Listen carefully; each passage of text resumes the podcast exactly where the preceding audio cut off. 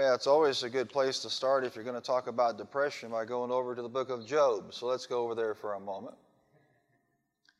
And most of you have uh, at least read maybe the first couple of chapters. You know that uh, he went through a, a tough time, challenging time, loss of servants and loss of animals and loss of children. And in the end, the uh, evil one petitioned that he might smite Job actually with physical ailment. We're going to pick this up here in uh, chapter 2 at about, uh, oh, about verse 9 or so. His wife said to him,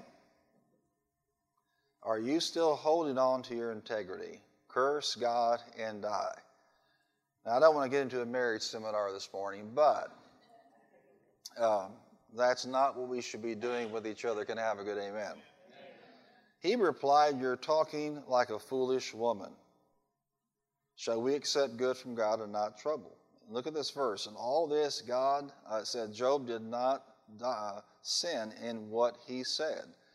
And the very next verse, it speaks of Job's friends coming to comfort him. Scripture says when they saw him from a distance, they couldn't even recognize him, and they basically sat with him for seven days and seven nights, and they didn't say a word. Now, watch this. He's replied to his wife, and all this he hadn't sinned against God, then these men show up. Now watch. After this, Job opened his mouth and cursed the day of his birth. There's a sermon there. May the day of my birth perish, and the night it was said, A boy is born. Now, you and I have a modern translation that we could probably relate to, and instead of this phrase, I curse the day of my my birth, a lot of people in our society would say, I just wish I'd never been born. Same meaning, same context. When you're dealing with depression, you're dealing with what we would call a mental condition that's characterized by things like despondency and things like dejection. Typically, it can come from a, variety of reasons and sources and roots. When we think about depression, other than modern translations, you won't find that word in the Bible per se. Again, going back to some of the more most reliable and older translations, but you will hear words like this terminology like downcast and broken-hearted and troubled, miserable, despairing, and even mourning to describe the depressed person. When we talk about depression from a clinical standpoint, often we're going to talk about it as a complex disorder with a lot of different intersecting reasons and causes and roots. For example, it could be genetic, it could be biological. It could, of course, be something that you're dealing with, uh, you know, in terms of the psychology of it all, or spiritually. I mean, understand that things like sin and fear and doubt can certainly cause you to go into depression. There's certainly consequences of what we do in terms of our spiritual life. So we have to understand it's a combination of these things, things like oppression from the evil one. There are a lot of believers right now in this very season that are severely under the oppression of the evil one. But how do you understand, just like that video, didn't come to stay, came to pass? That's where your hope and confidence has to be today. Depression is complex, and oftentimes people will oversimplify it, you know, in terms of uh, how it's approached or even demonize people that are going through it. But if you look in the Word of God, you'll find a plethora of people who dealt with depression, and the Scripture didn't hide the depression from the reader. People like Moses and Jeremiah and David, even. We think about people in the scripture that dealt with things like Jonah and, and, depression in scripture, and they went through a real time. Elijah went through a serious time. Right after major victories, he went into a serious tailspin a spin of depression. So look at somebody and say, You're not a monster if you're depressed. In fact, you're no more a monster than any other ailment or situation you could experience as a child of God. Chances are, right now in this room, there's somebody that's battling depression. Somebody that you work with every single day battling depression. Somebody that you have in your immediate nuclear or extended family right now battling depression. And demonizing people is not going to help them get better. Can I have a better amen? No, we need to find the solution from Scripture that will help them walk out in victory in this situation. In Job's case, his uh, depression was the result of great loss. In fact, if you'll think about your life, you could probably live 3, 5, 10, 15 lifetimes and not see the level of loss that he experienced in that short window in the book of Job. And oftentimes we'll look at our lives and say, Poor, pitiful me. Well, there's always somebody that has it worse than you. I don't care how bad it is right now, there's always somebody that is dealing with more than you are. And it's important to understand that concept because if you're not careful, you'll give yourself permission to walk in pity, and pity will not bring deliverance from depression in your life. It'll just make it worse and worse and worse. So his depression was the result of great loss, but depression can also come from pain or separation or stress or too much responsibility a sense of loneliness or being cut off from people, disease, persecution, or just battle fatigue, just like in Elijah's life. There are a lot of Christians that are experiencing fatigue right now because they're, they're hanging in there, but some of them by a thread. The bottom line is depression will get a stronghold when people lose their hope and joy in the short term, and the long term they lose their vision that God does have something great for them yet to do in their lives. I want you to point to somebody and tell them, God has great things in your life and depression can't stop it. Now, while you're depressed, can I tell you something? God's still moving forward with His plan for your life. While you're having a bad week, year, month, or whatever, God is still moving forward behind the scenes to advance you. He's not subject to your feelings or to your experiences. No matter how broken you are physically, mentally, emotionally, He is still advancing your cause and His cause for the gospel. So be encouraged that it's not about you to begin with. Heaven is not going to fall apart because you're having a bad day.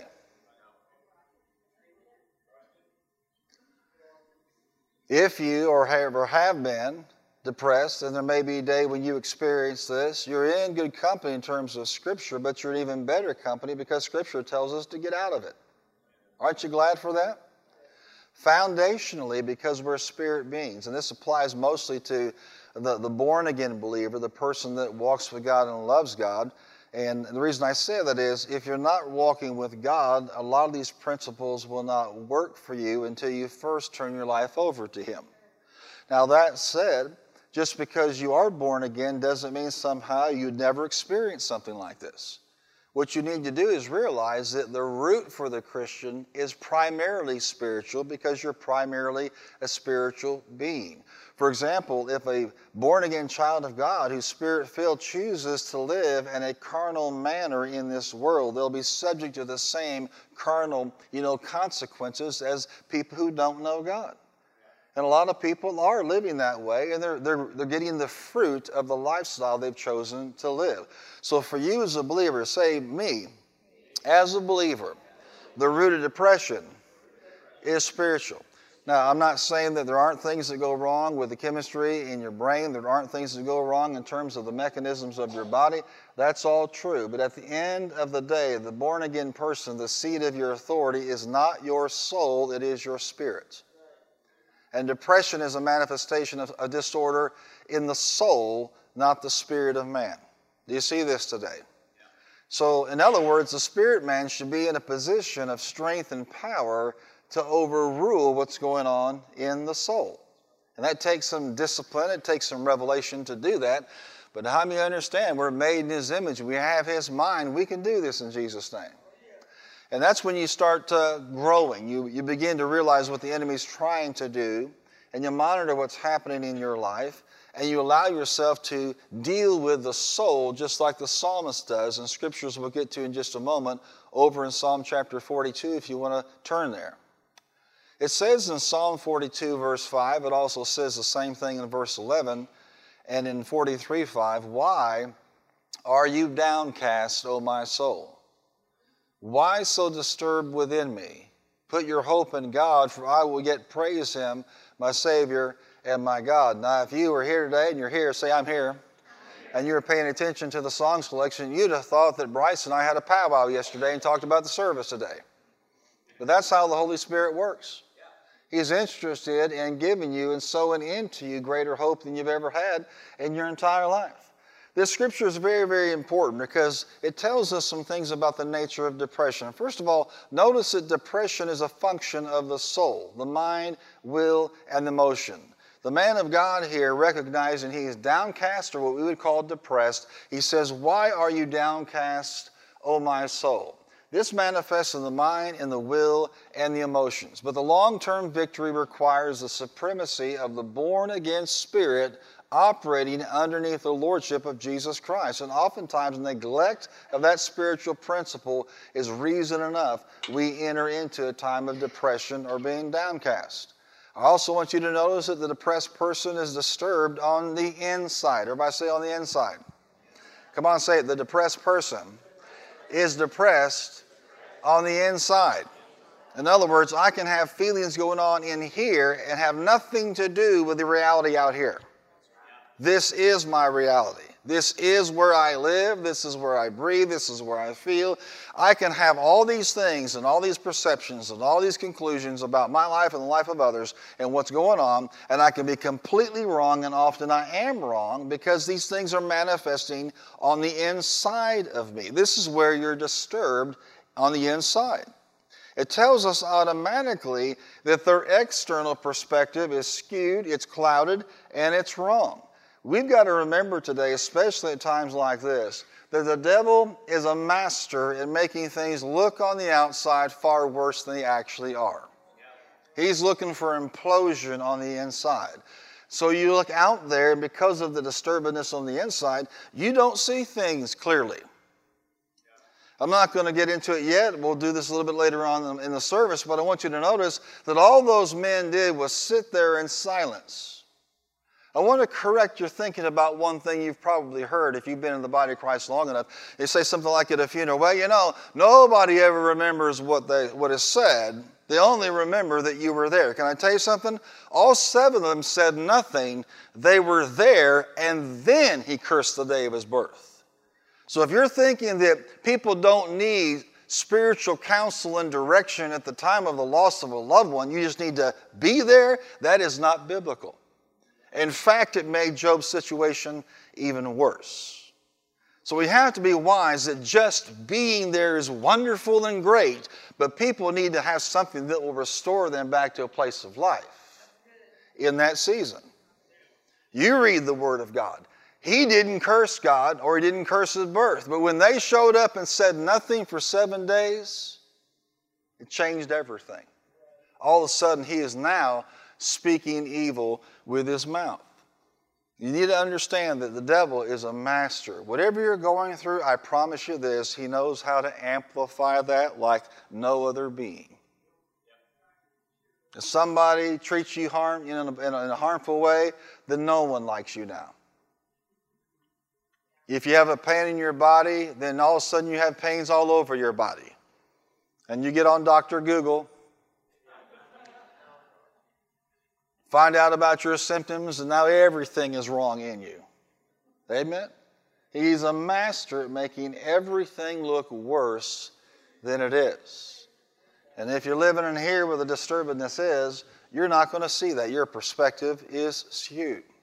Notice that the only long term remedy for depression is a right relationship with God and a determination to praise Him no matter what is going on. Say it with me I am determined to praise Him no matter what is going on.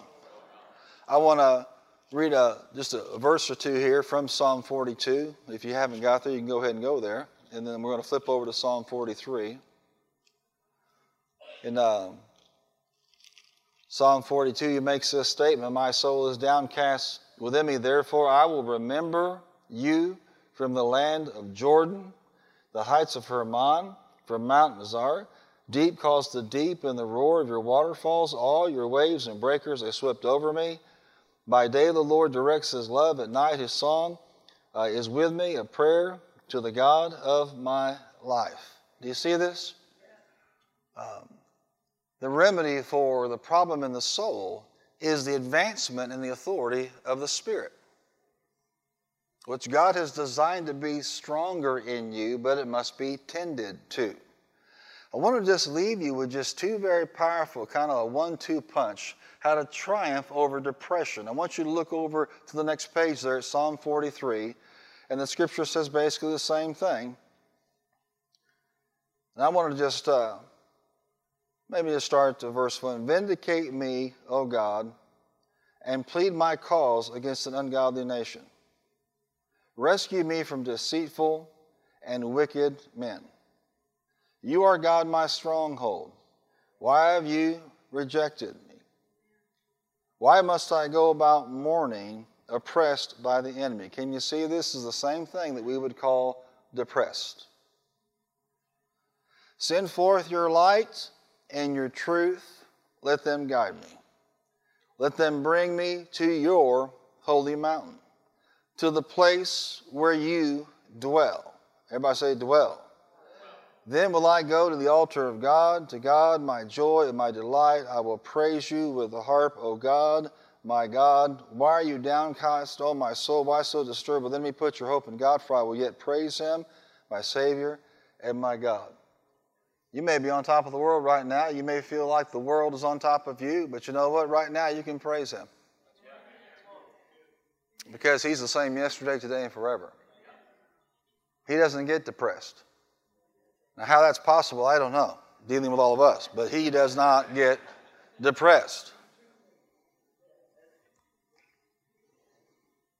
You praise him, you connect to what he is and what he has. I want you to see this today. There are two very powerful forces that are mentioned in this little passage of Scripture. And two things you need to do if you want to overcome and stay in victory over this thing called depression. Number one is you need to go to the light. Everybody shout the light out. Say it again, light. Say it again, shout it out, light. Go to the light. This means His revelation. It means His word. It means that's what's going to guide you out of the darkness. Proverbs 4 tells us that these things, the Word of God, the precepts, the revelation of God, are actually health to our entire being. This light will guide us where we need to be. This light will actually produce in us the ability to see what is true. This light will actually show us where things really stand and what we need to do about them in terms of our situation and our place, whether it's emotionally, uh, physically, mentally, financially, whatever's going on, the way you come out of that darkness is with this light. And it's available to all of us, isn't it, church? I said it's available to all of us. It's not hidden. It's on our phones, it's on our iPads, on our computers, it's in our laps, it's on our shelves, it's everywhere. The, the problem is not the dissemination of the light, the, the, the problem is the exposure to it. In this way, if it's always available, then we have the ability to live above and beyond this situation, regardless of what you call it he says then, let them guide me, you know, let them bring uh, me to your holy mountain. This is the key, is staying in a right relationship with God by going to the light and going to it daily. I want you to notice something. This, this young man on this video who lost his legs said something very powerful and profound that I want you to grab onto. He said, I have a favorite verse, really it was mom's favorite verse. This came to pass. Well, if it didn't come to pass, and if it came to stay, that wouldn't be true. But it came to what? It came to pass. Now, you and I know that that's just a piece of a verse. But to him, it was a lifeline. I heard this back in 1995, I believe it was in Chattanooga, Tennessee, when I heard Brother Copeland say this. He said, One word from God can change your life forever. I want you to see that this came to pass, got him to not give up on that burn bed. This little verse, and it came to pass, got him to go through all the pain instead of giving up to hang in there. This little verse got him to put on one leg, then the other, then to stand up, then to walk, and then to run. That little bitty verse. Why am I saying this? There is power in the word to bring change and victory in your life. What I have found is not God's going to give me a, a, chapter or a book necessarily, but He's going to give me a word that is going to bring light to that situation, and I am going to plant both feet on that word, and He is going to bring me to victory every single time. He just had a sliver of it. That's how powerful the word is. And what this means is you go to the light and you expect God to give you the phrase, give you the word give you that piece of scripture that you can hold on to to bring you out of that darkness and into light. I give you a lot of examples through the years, but you know, Kelly and I have been married now for almost 33 years. Well, we have been married 33 years. Yeah. Now, we have a problem with the year. She has it down to the second. But, uh, you know, she'll tell you that she had a verse when she was chasing me. Delight yourselves in the Lord, and he shall give you the desires of your heart. And she used to say it like this Delight yourself in the Lord, and he shall give you your heart. and, and apparently it worked, and apparently it stuck. That's not saying you can't be confessing plethora of scriptures. I'm just simply saying sometimes you open up that word and you're in the middle of a situation like that, you're not ready for a sermon. You're not ready for one of Pastor Art's series. But if the Lord can hit you with just a piece of the truth and explode it as revelation in your heart, all it becomes real to you. That light guides you where you need to go. And I'm not advocating just read a sliver every day. What I'm saying to you is you go to the light and in the process of reading, study, meditation, memorization, day and night like Joshua, day and night like Psalm 1, all a sudden something's going to explode on the inside of you. And that's where you put your confidence at. Amen. Uh, about, uh, you know, 1990 or so, we really started believing God that He would place a a baby in our hands. And we believe God, He was going to put a baby Moses in our hands in our life. And that was how God began to lead, guide, and direct. And I remember reading through one time, I was in Barren River at a minister's retreat, and I saw a scripture in Psalm 68, and it says that God sets the lonely in families. Exploded in my heart. Now, if y'all had sex and had a baby, that's okay, but God set me, amen and set Kelly one in our home by divine intervention. Hallelujah. Aren't you jealous? and I mean, I can show you preaching Bible after preaching Bible, and usually when I wear them out, I sow them into somebody's life, but every one of them was marked and highlighted at that verse. Absolutely exploded on the inside of me. And that was to me a promise from God. And I kept that thing and I kept that thing and I kept that thing. And she came up to me one day, it was, uh, well, it was 1992, wouldn't it have been? Christmas time, and she had $100 cash left over, and it was in her heart to invest it into the Crisis Pregnancy Center over in Hopkinsville, Kentucky. And I said, Well, you know, God's prompting you to do it. Better go do it. So we agreed in prayer. She went and did that. We sowed that seed towards God doing this miracle in our own lives. In March, man of God came up to us in Louisville and said, I have a baby. Do you want one? And Kelly said, Oh, absolutely. That was the first part of the miracle. The second part of the miracle was that we didn't have a dollar to pay for medical fees, for legal fees, nothing. And in this country, it's still pretty expensive to go through the process. By June, the Lord had delivered almost $12,000 into our hands for every aspect of that responsibility and transaction. What God had actually done was He had intervened in our lives, but also intervened in His life because the family of His birth mother, His in laws, and, and this, uh, this husband wanted her to abort this child. And they said to them, You know, what you're going to do is you're either going to have an abortion or you're just going to get out. You, that's your choice. Go abort the baby or get out. And they actually put her out on the streets of Radcliff, Kentucky. Everybody say Psalm 68. God says to the lonely in families. He was moving on our side of this thing, and he was moving in the womb on the other side of this thing. Radcliff Police Department picked her up. One of them had heard about a place in Louisville that was just starting called Hannah's House. It was a crisis pregnancy center run by a friend of ours, Bob Rogers. And they set this thing up and they got the counselor and they got everything they needed and they began to open up that door and uh, that's where they took her. And that's where Kelly and Rita, I think, eventually met this woman who was giving birth and eventually uh, She was taken by, by he was taken by C-section a few days late in, uh, in May of that year. And we went into Audubon at that time, a hospital of Audubon, and that's where we met him. And I can tell you this what the devil tried to do to him failed miserably. Can you see this?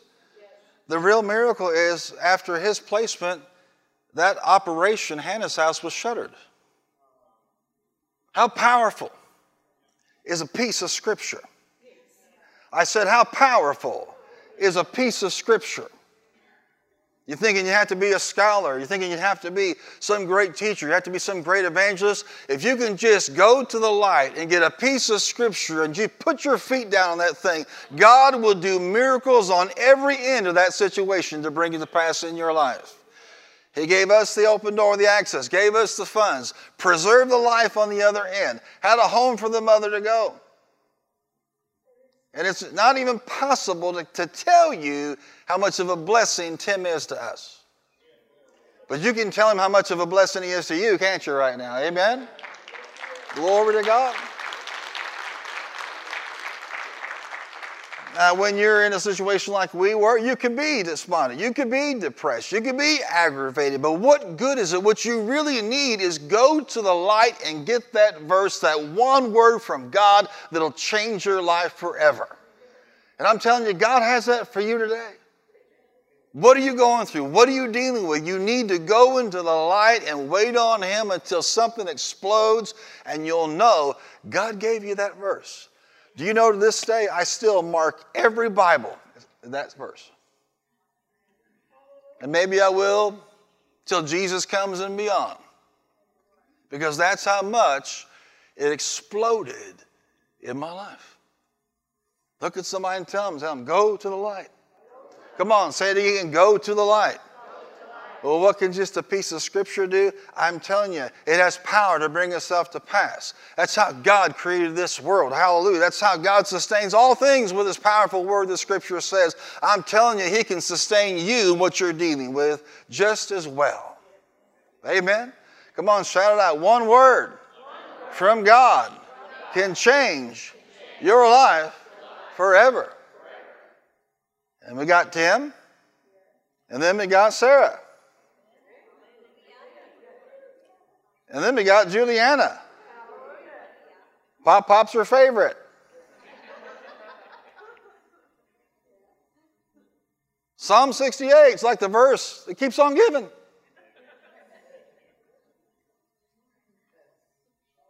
Do you see what I'm saying? Where did it all start? a financial seed, and a Bible seed. And all these years later, we're still reaping the harvest off of going to the light. I know a lot of people in situations like that, they don't go to the light. They go everywhere but to the light.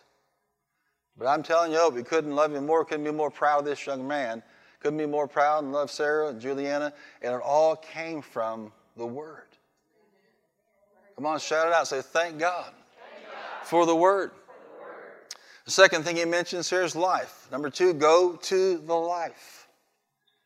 You're despondent, you're down, you're depressed, you're discouraged, you're dejected. Go to the life. The scripture speaks of going into God's presence. He calls it my joy and my delight. Listen to me. I don't care how great you are, how much you know, how much revelation you have, how long you've been saved. If you stop going into the life, your joy and delight is going to diminish. There is no way for you to finish in your flesh what God started in the Spirit. If you want joy and delight every day of your life, you've got to go into the life. You've got to go into the presence of God. Have you noticed that Sunday morning alone won't fix you?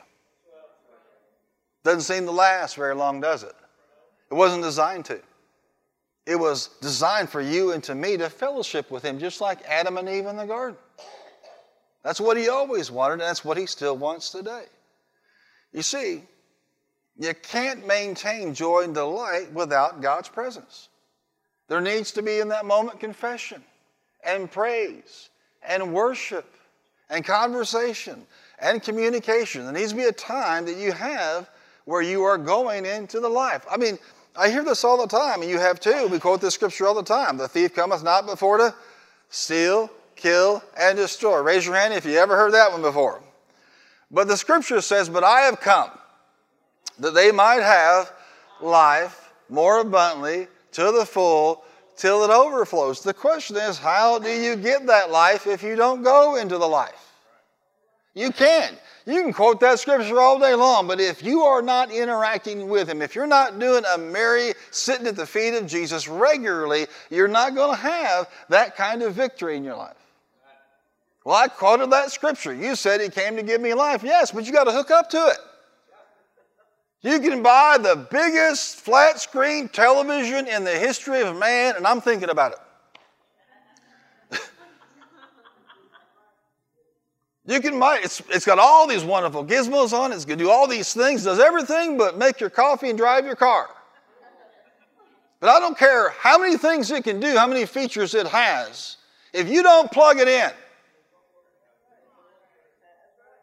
come on, church. If you don't plug it in, you will never get to see what it can do. And if you don't plug into Him daily in His presence, you'll never really get to see what He can do in your life. Are you here today? There's never, ever any distortion in God's presence. Whatever perception you brought in in your brokenness, whatever you brought in in terms of the pain, in terms of the sorrow, in terms of the depression, whatever perspective you brought in, God can quickly push that out and give you reality. In fact, your highest reality is going to come in His presence. Out of His presence, there's distortion. In His presence is the highest reality. That's why it's the key to the abundant life. Could you imagine somebody born again, spirit filled, that never goes into his presence? No wonder their perception is distorted. You cannot perceive this world and people and circumstances and situations you know, correctly unless you are habitually going to the life. What did Jesus say? He said, I'm the vine, you are the branches. What happens if you cut the branch off the vine? It dies. A lot of depression that believers go through could be remedied over the long haul if they would just go back into the life of God. They heard us say devotion or don't be a Martha, be a Mary, or you know, have you have you had a quiet time with God? And we see this as, as drudgery. We see it as legalism. We see it as some kind of a to-do list, but in reality, it's the key. That's where the life is. So we go into the life, and our perspective begins to line up with what he thinks, and how many know what he thinks is always right. You start your day, you come out of that season of prayer, and everything makes sense now because you've got a, an idea of what his perspective is on that situation. Amen. These aren't rules. They don't encourage you to, to have one thing. We don't tell you to have a devotional time. We don't tell you to read the Word and get in God's presence because it's about rules. That's our very key. I would dare say, no matter how despondent you can get, you won't stay that way if you get into the light and get back into the life of God. Well, I thought church would take care of it. A lot of people go to church that don't have much victory. Well, I'll be a church member, that'll fix it. A lot of church members have no victory. But the ones that are in the house of God, the ones that are members, the ones that are following God in terms of their associations, they're having victory because they've learned the power of the light of God and the life of God. There is no substitute. Come on, shout out. There is no substitute for the life of God. And catch this, church. He has given you free access and entrance. Jesus has made a new and living way for all of us. If we had a revelation of how important, how big that was, we would never absent ourselves from the presence of God. Amen. Turn your neighbor and say, Go into the light. Go into the life. That's where your joy, that's where your life is. Job was depressed. Then his wife and so called friends made it worse by not pointing him to the light and to the life. All those three friends did was try to tell him how wrong he was. Well, you know, if we're looking for wrong in people's lives, we can always find it. They did not push him towards the light and the life of God. Then a young prophet named Elihu began to speak, and then he tag teamed God the Father, and God began to dress Job down. And once the light and life came, Job repented. And God began to turn that whole situation around. Now, I promise you this no matter what happens, you'll never compare to the, what Job had and what he went through. But I tell you this your life should compare to what he got afterwards. You should enjoy what God did for him on the back end of this. Look at, uh, at uh, Job 42. When you get back into the light, when you get back into the life of God, what can he do? Verse 10 After Job had prayed for his friends, the Lord made him prosperous. What? Again and gave him twice as much as he had before. Come on, shout it out the double for his trouble. All his brothers and sisters and everyone who had known him before came and ate with him in his house. They comforted him. Hallelujah. I say, Hallelujah. And consoled him all the trouble the Lord had brought upon him, and each one gave him a piece of silver and a gold ring. Well, I've never had a relative bring me silver and gold. Happy Thanksgiving. Where's my silver? Where's my gold? Never happened. The Lord blessed the latter part of Job's life more than the first. He had 14,000 sheep, 6,000 camels, 1,000 yoke of oxen, and 1,000 donkeys. That's a lot of Democrats. and he also had seven sons and three daughters. He'd been really blessed if he had some elephants. Moving right along. The first daughter, well, you can get the point here. It's not over just because you're depressed. It's not over just because you're disheartened. It's not going to do us any good to sit you down and tell you everything that's wrong with you. But if we can get you back in the light of God and get you back into the life of God, your perspective is going to change. And I believe He's got a double for your trouble. Fact, I prophesied in Jesus' name. Hey, Bill, God's got a double for your trouble, brother. Say it with me a double for the trouble. What do you have to do? Get back into the light. Get back into the life of God. I love this. After this, Job lived 140 years. Not only was he going to die of the disease that was afflicting him, he's going to live 140 years he saw his children and their children in the fourth generation. And so he died old and what? Full of years. How many know that's a very different Job than the one we read about in chapter 3? Now, my brother, my sister, you might be in chapter 3 right now, but I'm going to encourage you to get back into the light and the life of God. Let God give you one word from, from God that can change your life forever. Get back into His presence so perspective can come back to you in your life. And your story can be just like this. It doesn't end in, in destruction, it ends in God advancing you and blessing you. I heard Brother Savell tell this story, you know. Charlton Heston, 1956, in quite the epic movie, The Ten Commandments production by Cecil B. DeMille, and even by today's standards, not with special effects, but with real actors. And I mean, real sets, this thing is quite the, the amazing accomplishment. Um, he came to the director and he said, I do not know how to drive a chariot. A lot of people don't know in ancient chariot races, a lot of people would never get to the finish line.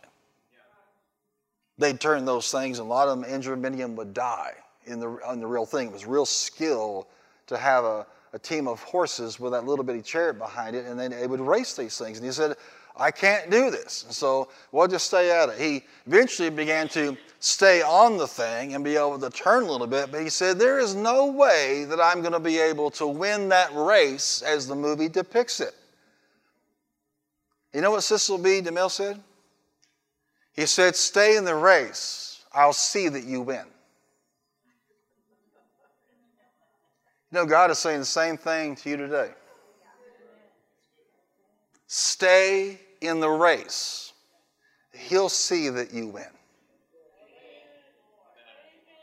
Can you receive that today? I mean, if you truly can, can you receive that as a word for you? Fix your eyes on Him, the author and the finisher of your faith. Come on, stand to your feet and give them a big round of applause. Bless them today. Stay in the race.